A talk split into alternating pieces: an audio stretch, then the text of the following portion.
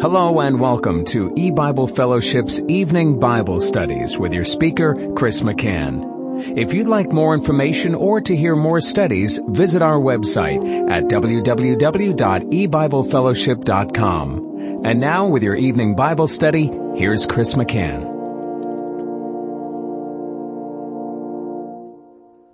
Good evening and welcome to E-Bible Fellowship's Bible study in the book of Revelation. Tonight is study number 9 of Revelation chapter 17. We're going to be reading verses 11 and 12. And the beast that was and is not, even he is the eighth, and is of the seven, and goeth into perdition. And the ten horns which thou sawest are ten kings, which have received no kingdom as yet, but receive power as kings one hour with the beast. And I'll stop reading there. And we're continuing discussing the uh, vision that God gave the apostle John of a beast with seven heads and ten horns, and that beast is Satan, and the seven heads, which are, were said to be seven mountains, on which the woman sitteth, and, and then God said there, there are seven kings. They represented the seven kingdoms of Satan, as there is only seven, even though God is mentioning now an eighth in verse 11. Yet the seven periods, the seven kingdoms of Satan represent Satan's rule from the beginning of the fall of man, and that was the beginning of Satan's kingdom. Remember, it's, it's a kingdom of evil, a kingdom of darkness, and that's when evil began. When Eve and then Adam disobeyed God, they became um, servants to sin and to Satan. They were the first citizens of that evil kingdom. And of course now there's multitudes and multitudes of, of citizens. There's billions of people alive on the earth presently that are unsaved and, and inhabitants of the kingdom of this world, which was the kingdom of Satan until he was defeated on May 21, 2011. Well, the seven kings represent Satan's periods of rule throughout all history, and the seventh identifies with the final rule during the little season of the Great Tribulation. We discussed that last time as God breaks up um, the, the seven periods. In verse 10, he says five are fallen, and that would be the time uh, of the Old Testament, 11,000 plus years. One is, that is Satan's period of rule from the cross until the end of the church age, which was a very different um, dominion for him since the Bible says he was bound and unable to bind the hearts of men as he in time past was able to do.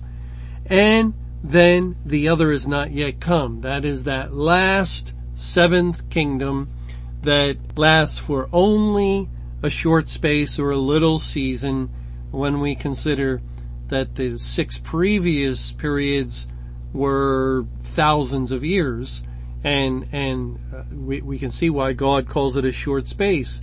The little season of the Great Tribulation is only 23 years from May 21, 1988 through May 21, 2011, the Great Tribulation, the judgment on the church took place. Satan was granted rule like never before in the earth and in church.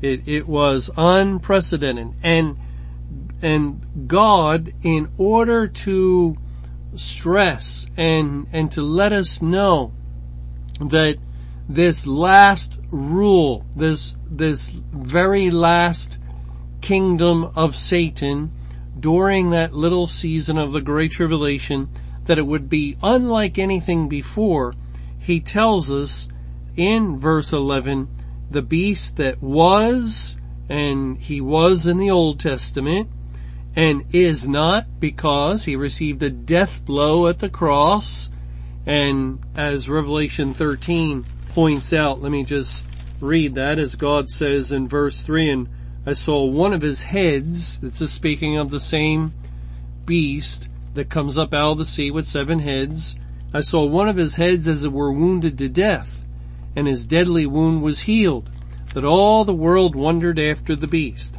So the beast was and is not during the period of his thousand year binding when he's said to be in a bottomless pit. Uh, he, of course, he continues to exist and did exist during that time, which was over the course of the 1955 years of the church age. But, but, um, it's just the language God is using to identify with that time. The beast that was and is not, even he is the eighth and is of the seven and goeth into perdition. So God with this statement that he is the eighth, he's of the seven. That means it's Satan. There's no new character on the scene, no um, different fallen angel, no demon has risen up uh, to usurp Satan's authority. It's the same evil creature from the very beginning that is of the seven, yet God is highlighting that he is also the eighth. Now, uh, why, why does God do this? Well, in order to emphasize the number eight. And the, the number eight, um, can point to a new beginning as we know that God has built into, um, the, the timetable of the earth weeks every seven days and, and he did this by, uh, through the creation week. Six days he worked, the seventh day he rested. And then the eighth day goes back to the first day. It's a new beginning of a new week.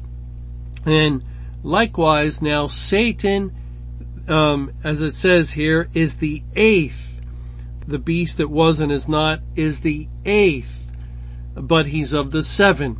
It, it's, uh, because it's almost as if he's been resurrected when he rises out of the bottomless pit at the beginning of the Great Tribulation and when the world now is unrestrained from sin to a large degree, more and more, God has lifted his hand of restraint off the hearts of men so that now the world can exult in its wickedness and delight in its evil pleasures like never before. Certainly Satan is uh, the beast, the one that's reigning, and, and that was the case during that period of 23 years of great tribulation. And it was unprecedented that uh, this was taking place and not only in the world, but in the churches. Satan who had infiltrated the churches and sowed tares amongst the wheat and was constantly working through his emissaries to uh, to distort and pervert the gospel and turn the gospel into other kinds of gospels and was successful uh, to a significant degree in, in many churches, sometimes with whole denominations.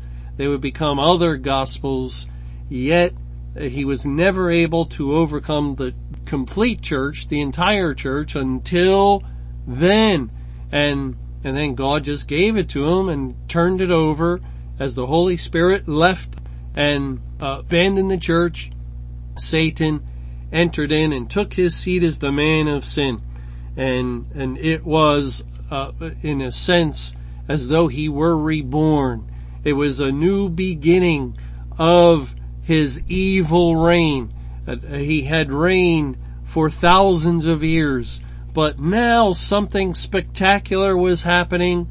Uh, had he finally overcome God, he, he overcame the outward representation of the kingdom of God, which was the church, and that gave mankind hope, which is a terrible thing to say, but they they hate God. They hate the Word of God. They they um, like the idea of being free to sin and and sin all the more to develop their own morality as we're we're seeing today.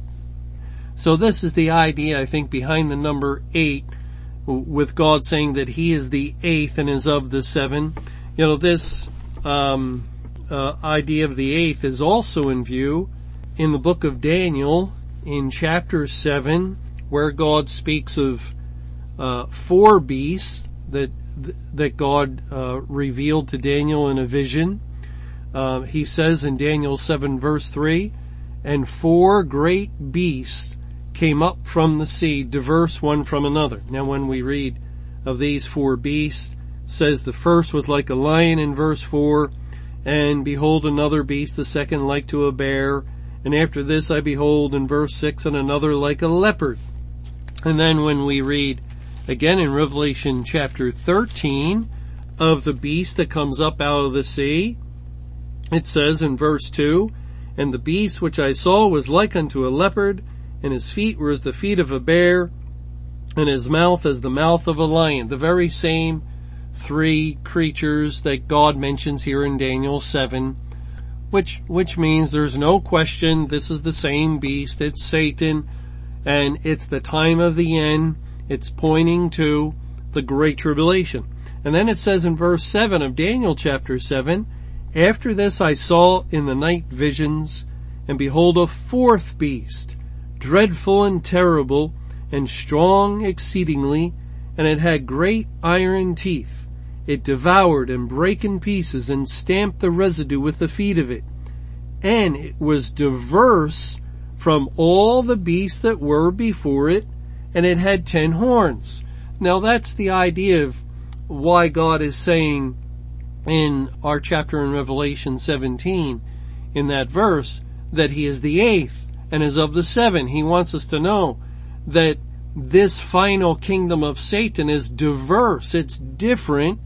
It's still Satan, so he's of the seven, but uh, there's a change, a, a dramatic and drastic change in God's program by allowing Satan to win and to overcome and to conquer the church and, and to greatly increase through mankind's wickedness. Satan is elevated because when men sin, they serve sin and Satan.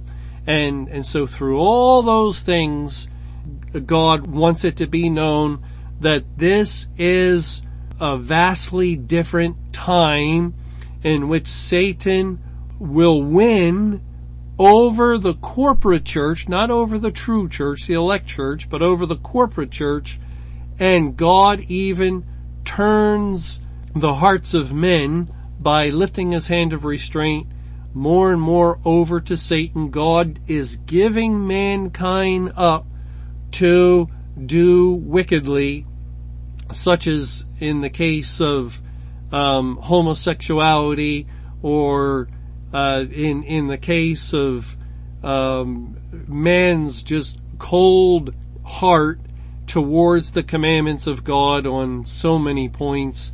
Uh, we we don't have to recount them all, but that's the idea. It's it's a diverse kingdom, this final kingdom, and and so God uses that number eight. He is the eighth. It's a new beginning in a sense. And, and here also in Daniel 7 7, it says the, the beast that were before it and it had ten horns. Well, in verse 8, it goes on to say, consider the horns and behold, there came up among them another little horn. So if there were ten and a little horn came up, that would make eleven. And then it says, before whom there were three of the first horns plucked up by the roots. So if you have 11 and three horns are plucked up or minus three, you now have eight horns. And behold, in this horn were eyes like the eyes of man and a mouth speaking great things. So with the horns in Daniel 7, 7 and 8, God is also um, focusing in on the number 8 and it relates to the diverse nature of this last final great kingdom of Satan, the last period of his rule.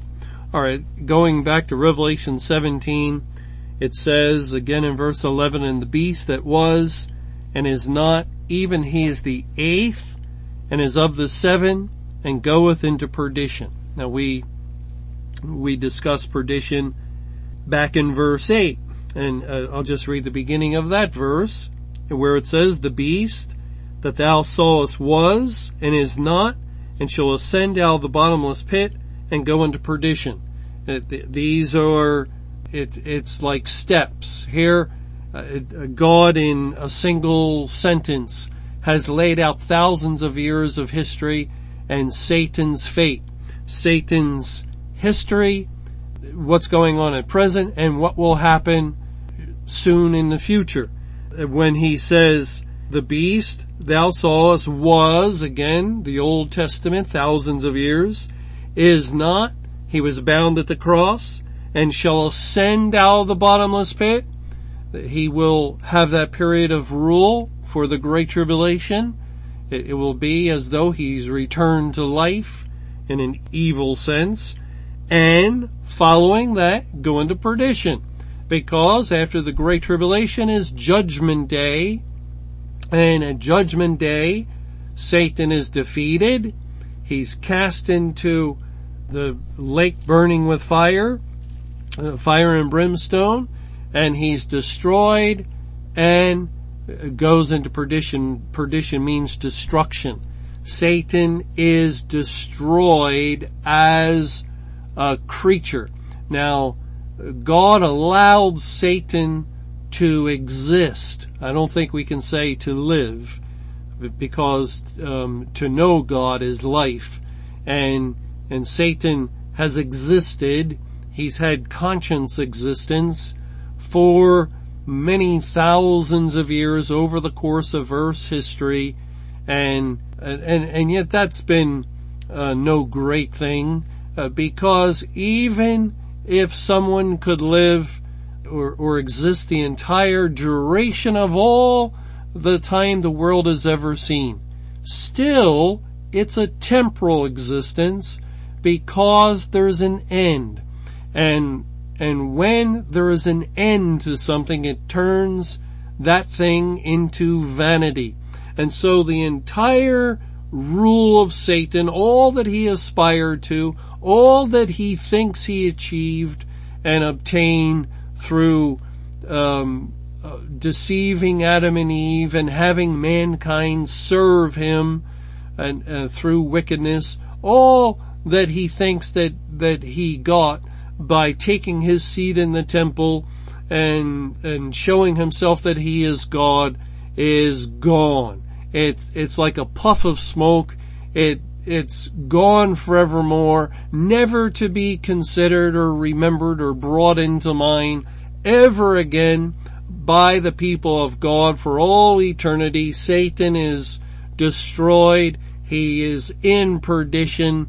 He is part of this world and this creation that God has also destroyed at that point and not even a, a single thought that, that will be spent on this evil creature. And it, it just goes to show the ultimate vanity, the emptiness of the whole thing um, uh, insofar as Satan's concerned and insofar as unsaved mankind is concerned, as they have struggled and and desired um, the things of this world and and sought to obtain them, and it's all gone. Of course, when men have died, and it's all gone when the world is removed from them, and they are destroyed also they also go to perdition. They also are burned up in, in the lake of fire and they cease to exist forevermore. Annihilation is the theological term for God's final judgment of Satan and of mankind. And the law will be satisfied at that point. That's the demands of God's law uh, that man and all which have sinned against him, which includes Satan and the fallen angels, die. And, and that is what death is. It is a, a cessation of existence. It is to be no more as the Bible says in several places. Well, it goes on to say here in Revelation 17 and verse 12, and the ten horns which thou sawest are ten kings, which have received no kingdom as yet, but receive power as kings one hour with the beast. So we saw um, in Daniel 7 that there were there were ten horns. We also saw this in in Revelation 13, and I'm going to go back there again in Revelation 13 and in verse 1, and I stood upon the sand of the sea and saw a beast rise up out of the sea having seven heads and ten horns, and upon his heads ten crowns, and upon his heads the name of blasphemy. When the horns are crowned, well then it indicates royalty or that they are kings. And it is during the Great Tribulation that they are crowned. And that's what God is telling us here in Revelation 17:12. The ten horns which thou sawest are ten kings, which have received no kingdom as yet.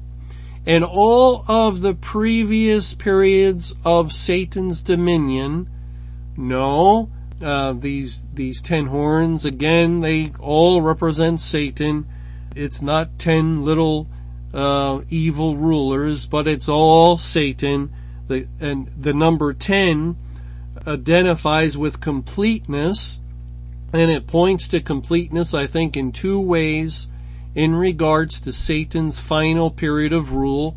Number one, he will have complete rule over the world and the church, the unsaved inhabitants of the earth in, in both areas during that 23 year period like never before in history. So it's a complete rule over all that uh, there is to rule over in this world and and also the ten horns point to the completeness of Satan's rule over all as he has ruled from the beginning of the fall of man and, and he ruled up until the flood and he ruled after the flood to Abraham and from Abraham he ruled to David and David to Christ and even when the Lord Jesus went to the cross, God still recognizes the legitimacy of Satan's rule in his bound condition for that figurative thousand years or throughout the entire church age. And then finally we get to the little season, which here in Revelation 17:12 is called one hour, one hour of great tribulation, and then he will have his rule enlarged and expanded and complete in that sense, but it will also be complete because this will end it.